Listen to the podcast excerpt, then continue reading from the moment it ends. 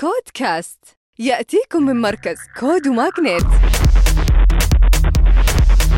مع طارق الجاسم. وحياكم الله في نشرتنا الأسبوعية. نيوم تستثمر 175 مليون دولار في شركة Volocopter الألمانية. بتسهم الجولة في بناء نيوم و Volocopter منصة اختبار تمكن المملكة من دمج نظام طائرات الإقلاع والهبوط العمودية الكهربائية مع منظومة التنقل الحضري بالتعاون مع الهيئة العامة للطيران المدني.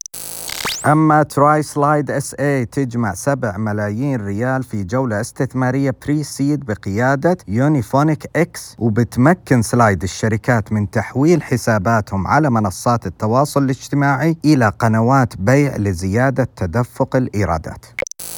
أما PayTabs توقع مذكرة تفاهم للاستحواذ الكامل على Digital Pay وبتساعد الصفقة PayTabs بالتوسع أكثر داخل المملكة وتسريع الوصول إلى منصات التجارة الإلكترونية ومتاجر التجزئة والمحال التجارية.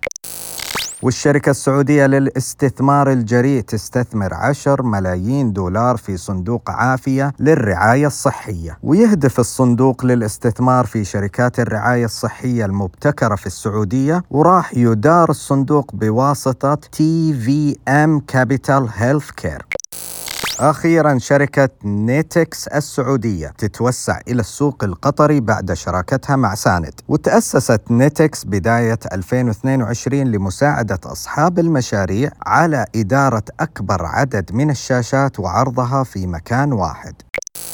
ختاما تذكروا أن الابتكار هو أصل الريادة. كودكاست.